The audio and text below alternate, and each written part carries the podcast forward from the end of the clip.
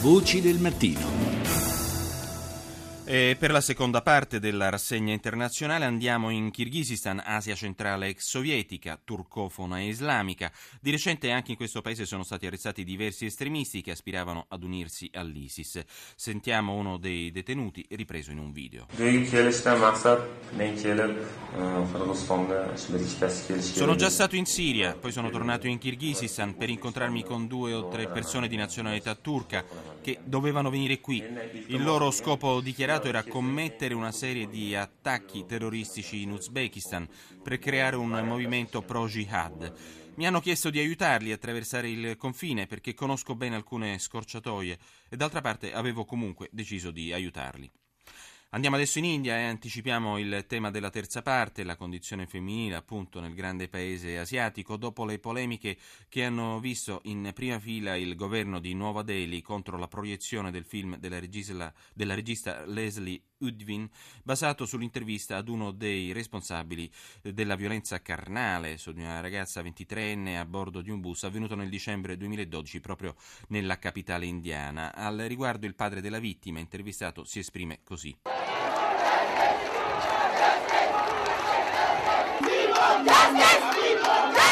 Queste sono le proteste che eh, hanno accompagnato la decisione. Questo è il padre. Se il governo ha deciso in questa maniera, dice l'uomo, devono averci pensato bene. Io non sono certo più importante del mio paese o di chi ci governa. Loro pensano al bene dell'intera nazione.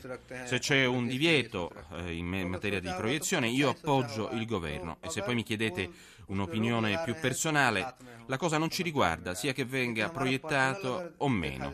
E questo appunto era il padre della vittima. E chiudiamo con il Messimo, dove è ancora forte l'eco dell'arresto del boss del narcotraffico Omar Trevino. Un commissario di polizia ricorda alcune delle accuse a suo carico. Entre las acciones violentas atribuidas a dicho grupo delincuencial destacan, entre muchas otras, tra gli attacchi violenti attribuiti al suo gruppo criminale ricordiamo quelli contro le rappresentanze diplomatiche statunitensi nel Nuovo León e nel Tamaulipas, l'incendio al Casino Royal nel 2011 costato la vita a 52 persone, l'assassinio del generale Villareal, responsabile della polizia di Nuovo Laredo, e per finire il rapimento e l'assassinio di numerosi migranti a San Fernando. E questo ci introduce al uh, secondo argomento argomento di questa prima parte di Voce del Mattino, per l'appunto il Messico. Abbiamo in diretta proprio dalla capitale, da Città del Messico, Mexico City, che dir si voglia, Federico Mastrogiovanni, giornalista, fotoreporter, esperto di società e cultura messicana. Intanto buongiorno, o meglio, per quanto ti riguarda, buonasera Buon... Mastrogiovanni. Buonasera, buongiorno a voi.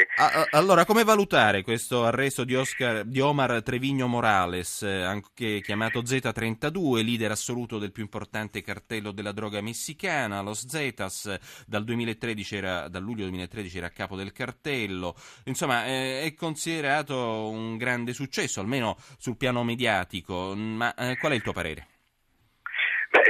Dubbio è un, eh, un arresto eccellente, è evidentemente uno dei boss eh, più ricercati e in questo momento era il, il capo del gruppo dei, dei, degli Cetas che continua ad essere uno dei gruppi più eh, violenti e che hanno un controllo quasi totale su molte zone del paese, quindi sicuramente è un grosso colpo come giustamente eh, facevi notare, probabilmente molto mediatico. Mm. Eh, ci sono però... Eh, tu hai un altro parere, si potrebbe dire. Sì, ho un altro parere che si basa anche sul, diciamo, sull'analisi di, di, di, molti analisti intellettuali e giornalisti eh, messicani perché eh, gli Cetas hanno svolto in questi anni un ruolo di generare violenza in molte zone del paese che oggi eh, sono strategicamente molto importanti in Messico per la presenza di risorse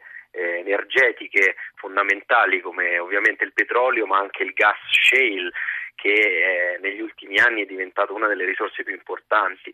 Quindi quello che in molti sospettano e io eh, penso che possa essere credibile o verosimile è che ci sia in corso una una specie di eh, pulizia un, da parte del, del governo e una militarizzazione oggi di queste zone eh, per consentire alle aziende di poter cominciare a, a fare le loro esplorazioni o escavazioni per estrarre queste risorse ambientali. C'è anche da dire che eh, i colpi mediatici di questo tipo, gli arresti eccellenti, coincidono sempre eh, e stanno coincidendo in questi giorni con dei grossi eh, cambiamenti all'interno delle strutture del governo messicano e si parla prevalentemente del procuratore, procuratore, generale della Repubblica che è stato sostituito proprio in questi giorni durante sì. l'arresto della Tuta e del, dello Z42. Altro narcotrafficante, certo.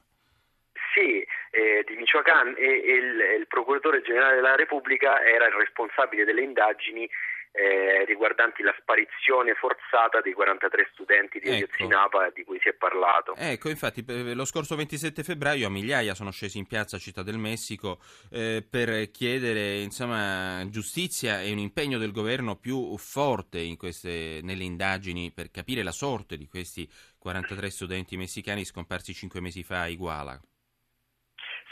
Infatti il governo ha perso moltissima credibilità anche da parte di molti sostenitori proprio con gli avvenimenti di Guala del 26 settembre.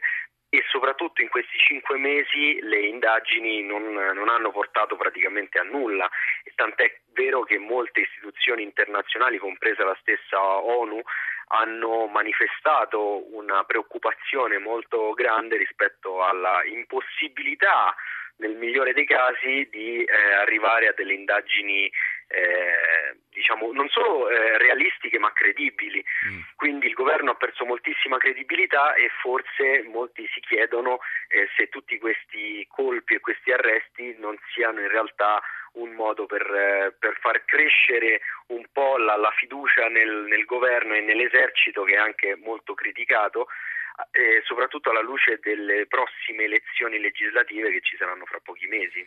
Un paese a rischio di fallimento, il Messico no, abbiamo 30 secondi appena. Eh, di fallimento probabilmente economico no, anzi è in crescita il Messico e anche come risorse ambientali ed energetiche, però è sicuramente un paese eh, che può essere definito la tomba dei diritti umani negli ultimi anni, questo sì in termini di diritti umani le violazioni certo. sono costanti e continue.